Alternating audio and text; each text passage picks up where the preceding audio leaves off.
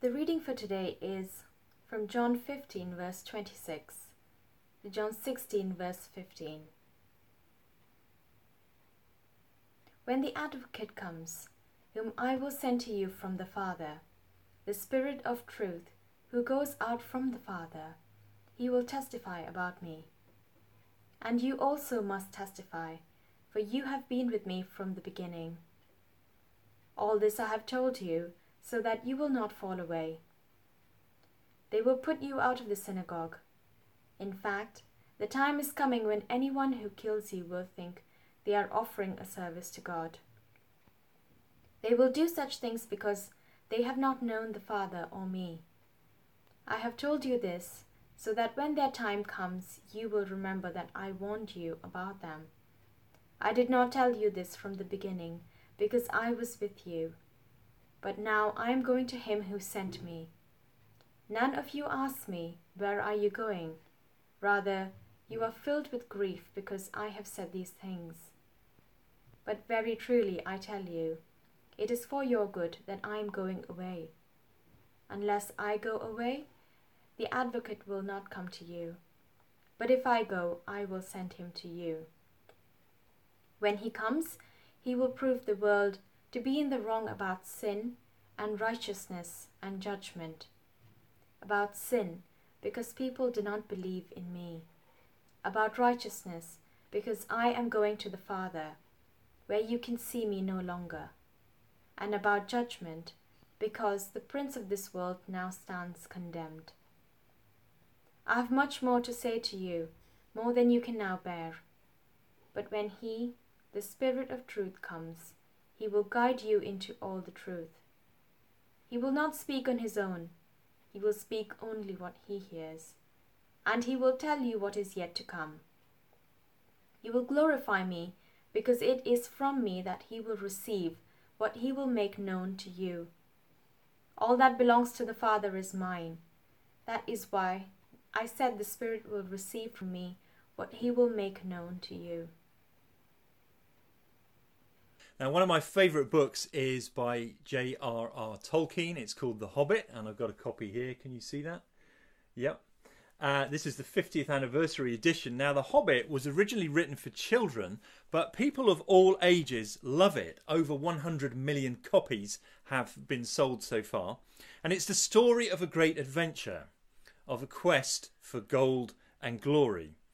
Uh, the, the, group of dwarves and one creature called a hobbit are called together by the great wizard Gandalf, who leads them through a dangerous first part of their quest. But not halfway through the journey, and with worse dangers still to come, Gandalf informs them that he's actually got to leave.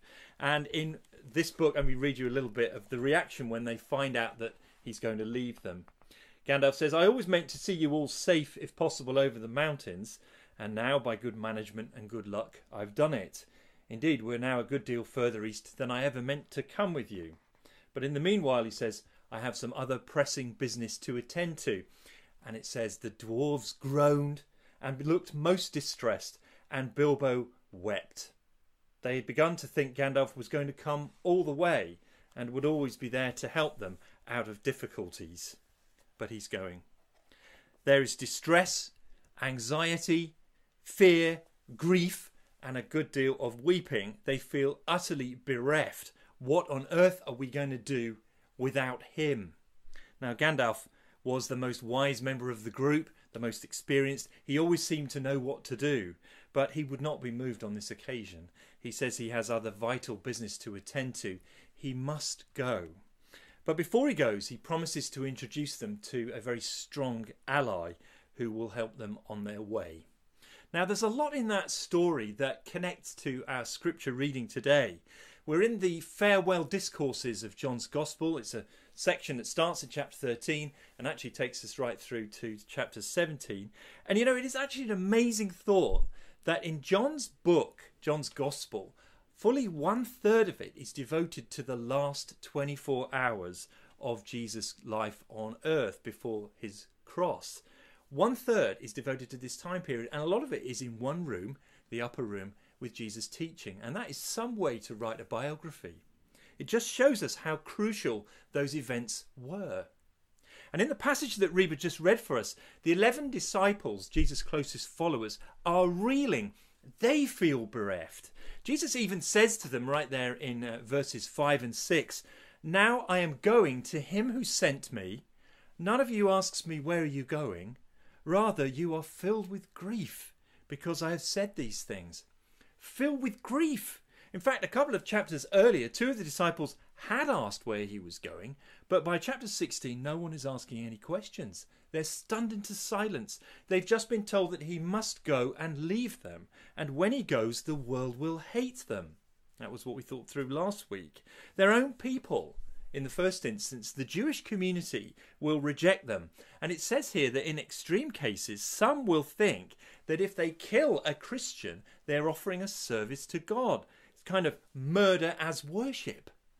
Now, all this is coming without the physical presence and the reassurance and the guidance of Jesus, their Lord and Master, who they've loved and followed for three years. No wonder that they're filled with grief. Now, what does Jesus say to them at this point? Have a look in your Bible, and this, I think, is if we it's easy to read over it, but it's actually quite stunning, quite profound, and we're going to dwell on this today because we need to see it too. In fact, I'm convinced that what we see here is crucial to Christians in every generation if we're going to live the life of faith and follow Jesus faithfully. It's this it's better that Jesus went away because now we have the Holy Spirit. Let me say it again. It's better that Jesus went away because now we have the Holy Spirit. Now, you may think I'm bordering on heresy. I'm starting to prefer one person in the Trinity over the others. Just look at verse 7. This is what he says, key verse. But very truly I tell you, and that, by the way, marks the solemnity of what he says. Very truly I tell you, it is for your good that I'm going away. Unless I go away, the advocate will not come to you, but if I go, I will send him to you. Jesus says he's going and it's actually for their advantage. It's for their good. It's for their benefit. It's preferable. How so? Because he says he must go in order to send the advocate, that is, the Holy Spirit. There's a connection here. Jesus must finish the work that he's come to do. He must be killed on a cross. He must rise from the dead on the third day. He must spend 40 days and then ascend to heaven before he can send the Spirit. See, Jesus must do all of his work, complete his work, each of these events must take place in order to seal the deal and, and procure our salvation. And once Jesus has ascended to heaven, he will rule at the right hand of God the Father, and that's an image of position of the ultimate authority and power, and then and only then can the Holy Spirit come. The Spirit is the third person of the Trinity, and he is sent into the world by the Father and the Son, depending on which verses you read. And when the Spirit comes, he is going to inaugurate a whole new era of human history. The final one, the era, the epoch of the Holy Spirit. And that is the time period that we now live in. It began at Pentecost. And those of you who are familiar with the book of Acts and those exciting events in the early church where Peter stood and preached on the uh, day of Pentecost, and uh, uh, many, many people responded. If you think about the historical view there for a moment, there were about 120 followers of Jesus, something of that order, gathered together, huddled, scared.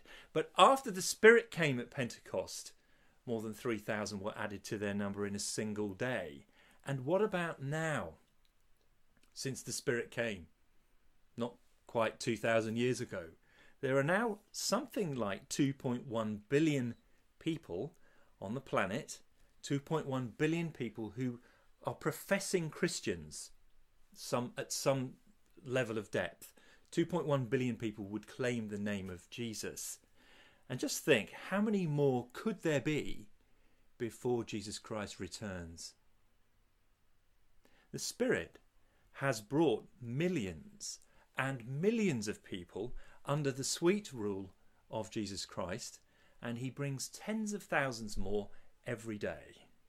Not only that, the Spirit lives in every Christian's heart so that we are never alone. Christ dwells in our hearts through faith, the Bible says, because of the Holy Spirit. So when Jesus says to his disciples, He's going, he really means it, that it's actually for their advantage. Now, I want to explore three reasons why that's true for us today, why it's so much better that we have the Spirit, so much so that actually those people who used to walk the streets with Jesus in Palestine and who sat uh, listening to him on the hills in Galilee and in the villages, they would have good cause to envy us, not the other way round. Here are three reasons from our text uh, why it is for our advantage that Jesus went away and sent the Spirit. Firstly, because of who the Holy Spirit is. Secondly, because of what the Holy Spirit did. And thirdly, because of what the Holy Spirit does now. Who he is, what he did, and what he does now. So, firstly, who the Holy Spirit is. Who is he? I've already said a bit about this, but in our text, he's identified by a particular title. And uh, have a look at your Bible, maybe if there's some young people or children listening, see if you can spot the title that Jesus gives the Holy Spirit in chapter 15, verse 26, and in 16, verse 7. Same word used twice. 15:26 and 16 verse 7. And if there were any young people present in the room, I would get them to put their hand up. But I hope you could see the word there, which in the reading we had is advocate. When the advocate comes, whom I will send to you from the Father, the Spirit of truth, and then in verse chapter 16, verse 7, unless I go away, the advocate will not come to you. Now, what does this title tell us about who the Holy Spirit is? Now, the answer at this point is rather confusing. We've got a bit of a problem because there's the problem of language. There's no exact equivalent to this word in the English language, and so different versions, different translations use different words. And perhaps some of you who are reading from a different version, you didn't have advocate, you had another word. Now, the Greek word behind it is paraclete, and actually, there are a few versions that just think, sack this, we're just going to say paraclete. But the problem is, no one knows what a paraclete is in English, and it does sound a little bit like parakeet. Uh, you will find different versions using different words. The King James, the old Elizabethan translation, used the word comforter. When the comforter comes. The Revised Standard Version, a little bit more recent, used the word counselor. The counselor. The English Standard Version, that's a version of the last 20 years or so, uses the word helper. And as you've seen, the modern New International Version and many others use the word advocate. Who is the Holy Spirit? He's the comforter, counselor, helper, advocate. How should we understand this title? Now, all of these English translations, English words, give us one aspect of who the Spirit is, but each of them doesn't give us the full picture. The King James Version, the Comforter, worked well in Elizabethan times because comfort had the idea of giving somebody strength. Somebody's weak and failing and struggling, and you came alongside and give them strength. But nowadays, comforter often carries more of a sense of stroking your back and giving you a cup of sugary tea. And it's even worse in America, where a comforter is actually a fluffy quilted blanket. Now, the second translation was counselor, and that also conveys some of the meaning, but the Holy Spirit is not like a career counselor or a marriage counselor or a sort of therapist who sits and listens and tells you things about yourself. He's more like a legal counsel who comes alongside with expert advice and defends you. Helper, that does carry part of the meaning. His role is to help us, not to understand a helper as an inferior sort of assistant who comes along trotting along with you. He is God after all. And then finally, advocate. Now that does have a legal sense, an advocate in a courtroom, someone who defends you like a lawyer. But do you have a personal relationship with a lawyer? So, how should we understand this title, the Holy Spirit? The essence of it is this someone to stand by you. Someone who will stand by you.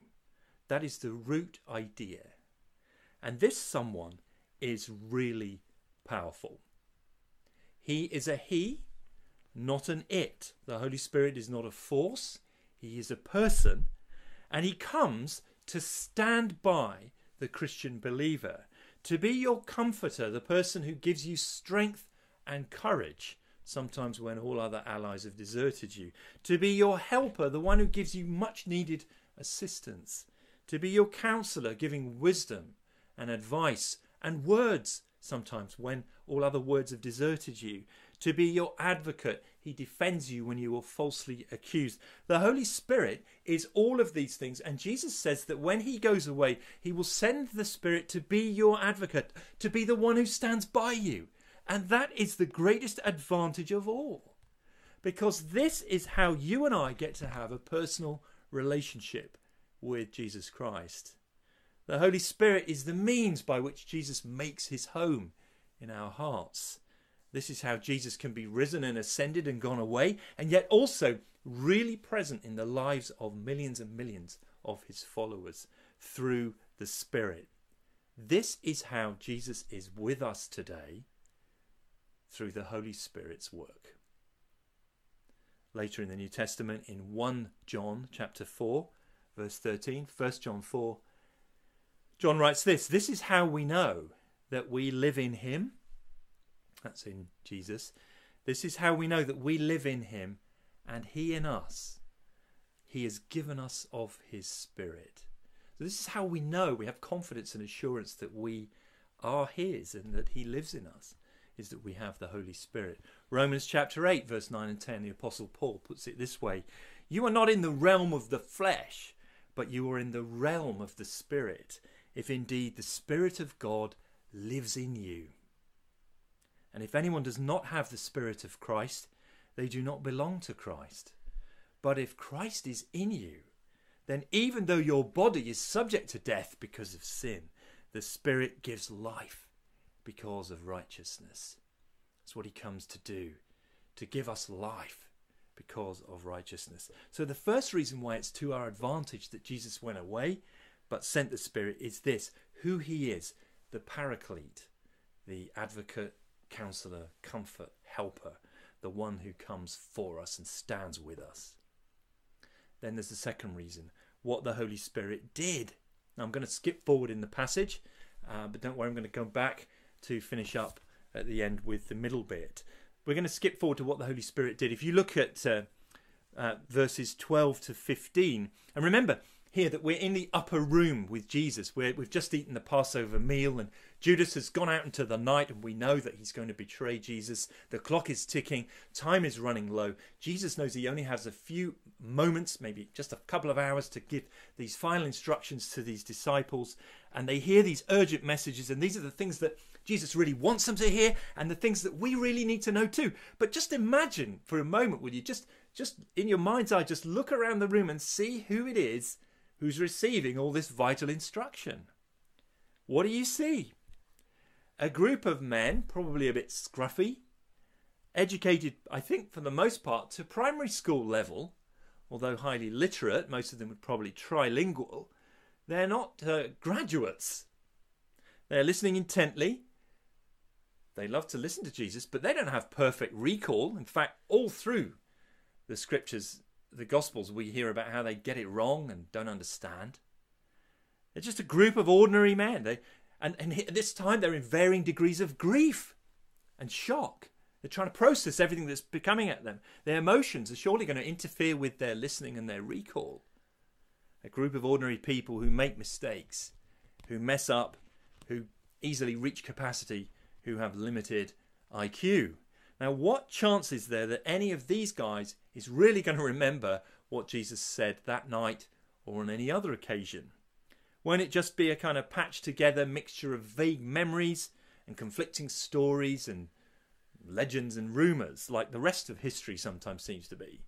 Now, Jesus addresses this problem directly here in verses 12 to 15, and this is really important for us to understand what he's is going on here. Here's what he says I have much more to say to you, more than you can now bear. But when he, the Spirit of truth, comes, he will guide you into all the truth. He will not speak on his own, He will speak only what he hears, and he will tell you what is yet to come. Now, these verses are sometimes quoted as though they are applied to every Christian, that uh, the Spirit comes to you and guides you into the truth. And in a certain sense, that's true. But the context here says otherwise.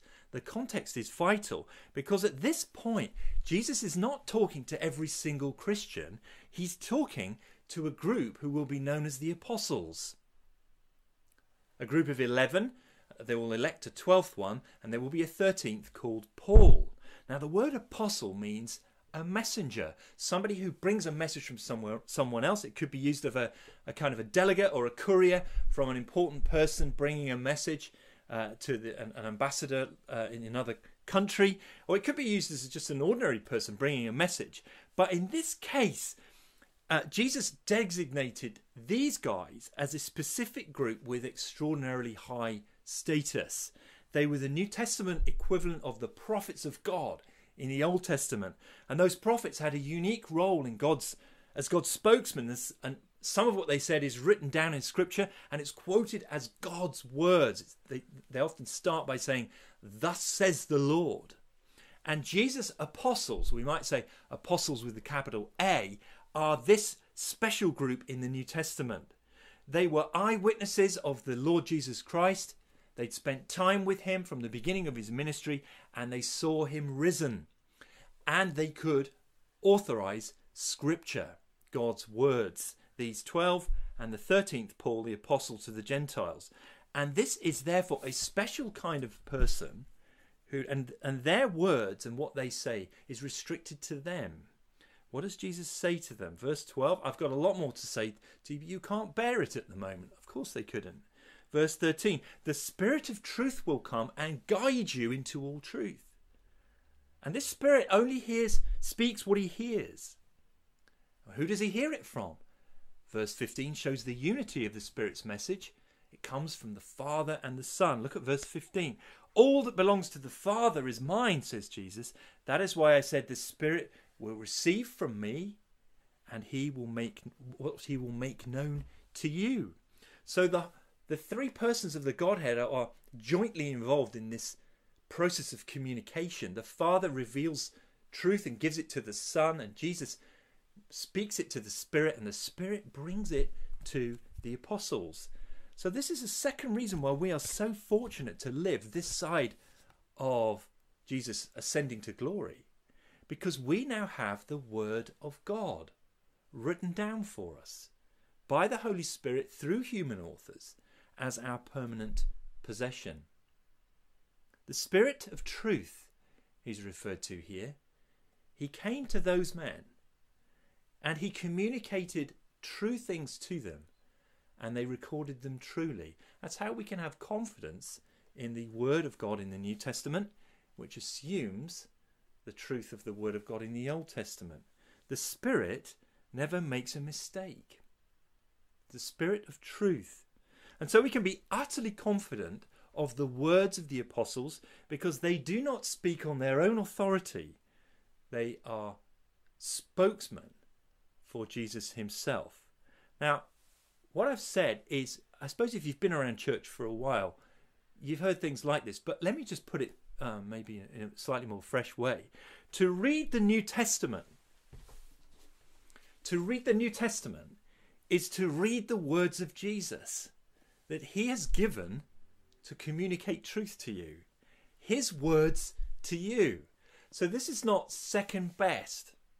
It's a statement of incredible authority in the words that those men were given. You can't say anything higher than this. The Father, the Son, and the Spirit are jointly involved in producing a message for the believer. That's why it's a great privilege to live this side of Jesus returning to heaven. We have His Word who the Holy Spirit is, the advocate, what the Holy Spirit did. He, he gave them the, the word. And finally, what the Holy Spirit does. What does he do now? And here I'm going to skip back to verses 8 to 11. How does the Spirit help followers of Jesus in their great quest, the journey of faith? uh, full of dangers and toils and snares as we make our way through to a heavenly city. What does he do? Well, one of the things he does here, this is fascinating, is to convict and convince the world. To convict and convince the world. Look at verse 8. When he comes, this is the Spirit, when he comes, he will prove the world to be in the wrong about sin and righteousness and judgment. So the Holy Spirit is going to come and convict or convince, or here it says prove the world to be in the wrong, about three things. What is this saying? The Spirit comes to people in the world, people who are just living life as they've always done, and people who have no real deep consciousness of God, and people who actually think they're they're doing all right, and he he wakes them up. He shows them what they're really like. He shows them he reveals their guilt to them. He exposes their personal sin and wickedness. He he wakes them up to the reality that there is a God and that you need to get right with him and and you need to do that before it's too late because there's a judgment coming. And he guides people into the grace and forgiveness that only Jesus Christ can give through the good news, the gospel.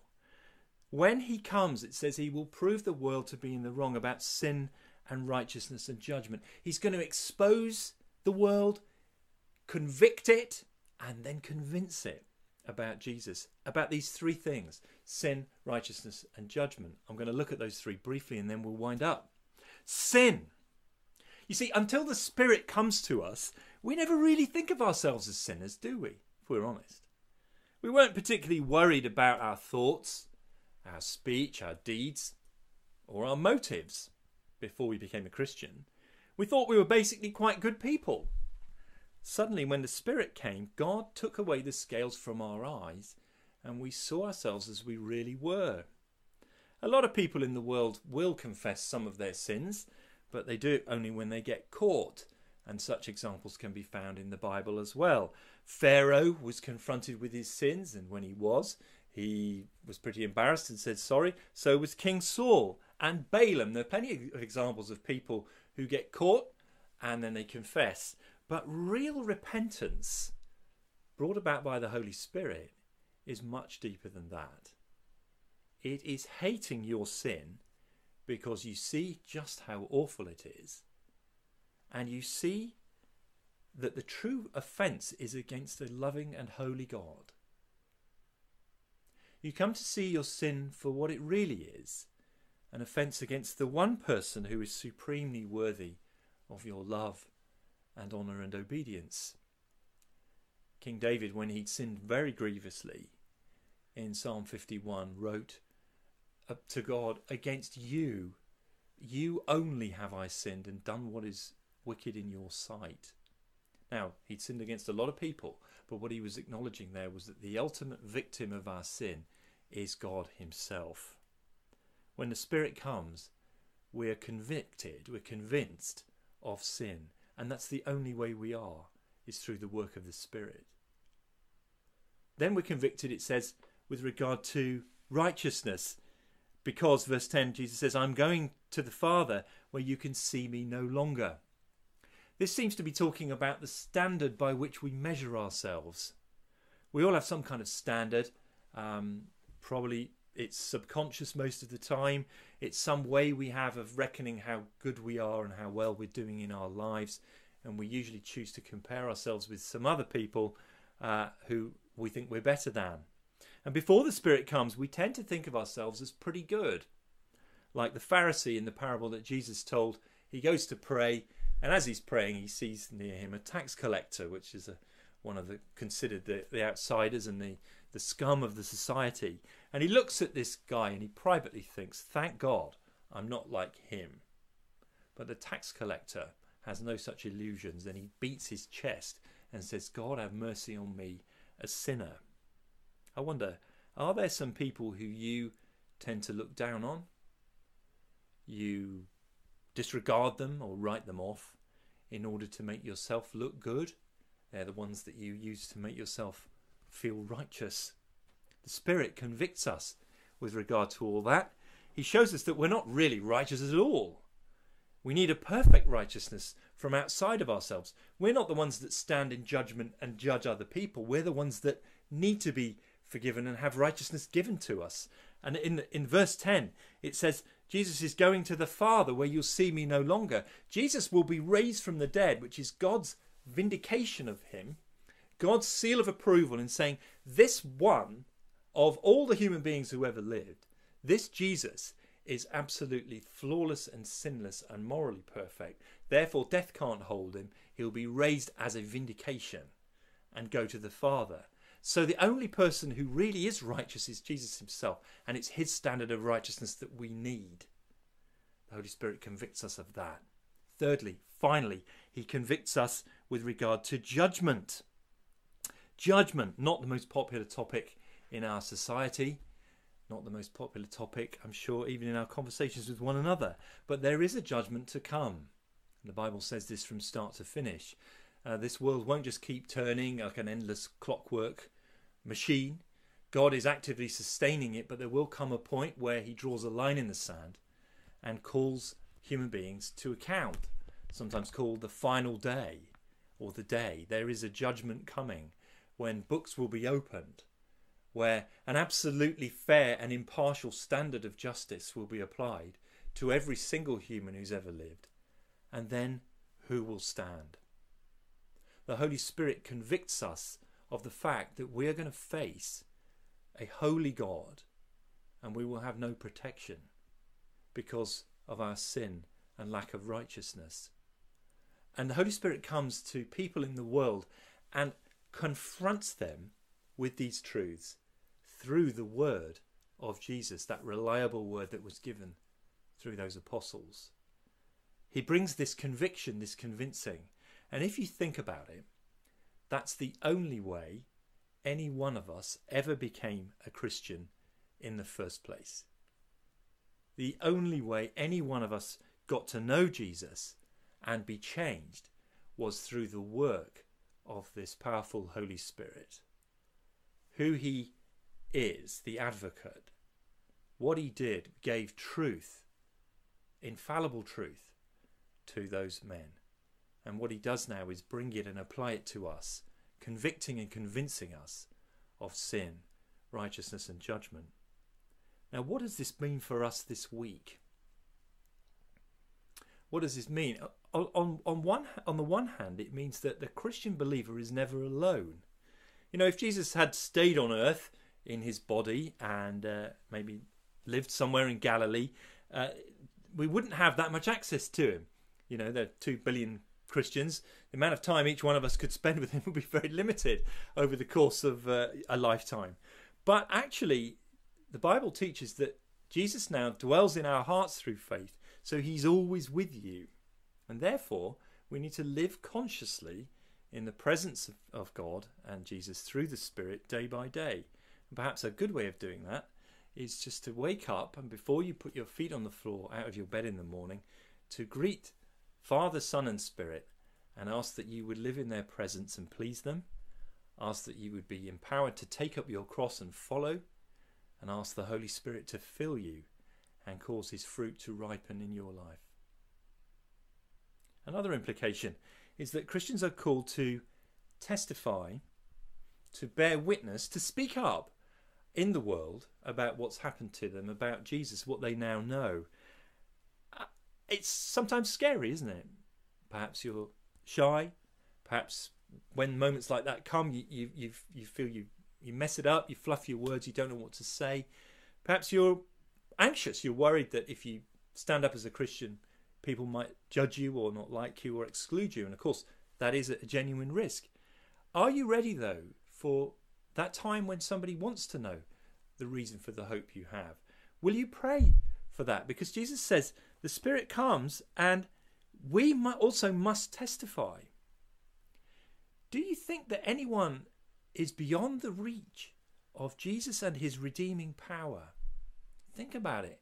Could anyone be actually beyond the power of the Holy Spirit who can change the heart of anyone, the most aggressive, hostile, entrenched opponent, can be turned and saved gloriously by the Spirit. The Apostle Paul is one example of that. Do you easily feel defeated and overwhelmed by this world? Here's the point we need to be living in the power of the Spirit by His Word because He's the Spirit of truth. And finally, if you're a person today who is listening and you're thinking through your own faith commitments, you're not sure of your spiritual position, let me ask you have you yet been convinced about your own sin, about the emptiness of your righteousness, and about the judgment that will come from a holy God? If you are sensing that those things are true and that you need to do something about it, then let me urge you not to wait, but to put your trust in Jesus Christ today, to ask Him to send the Holy Spirit to you and to change you and give you new birth. And if that is you and you're doing that, I would love to talk to you and pray with you this week. Do, do drop us a line by email. Let's pray together, shall we? Father, we thank you for the powerful Holy Spirit, the advocate, the one that we need in our lives day by day. And thank you that even though Jesus is gone, we're not the worse off for it. We're not been left as orphan, orphans, but we are in fact most blessed people. Would you please impress these truths on us this week and cause us to live more and more fully for your glory? Amen.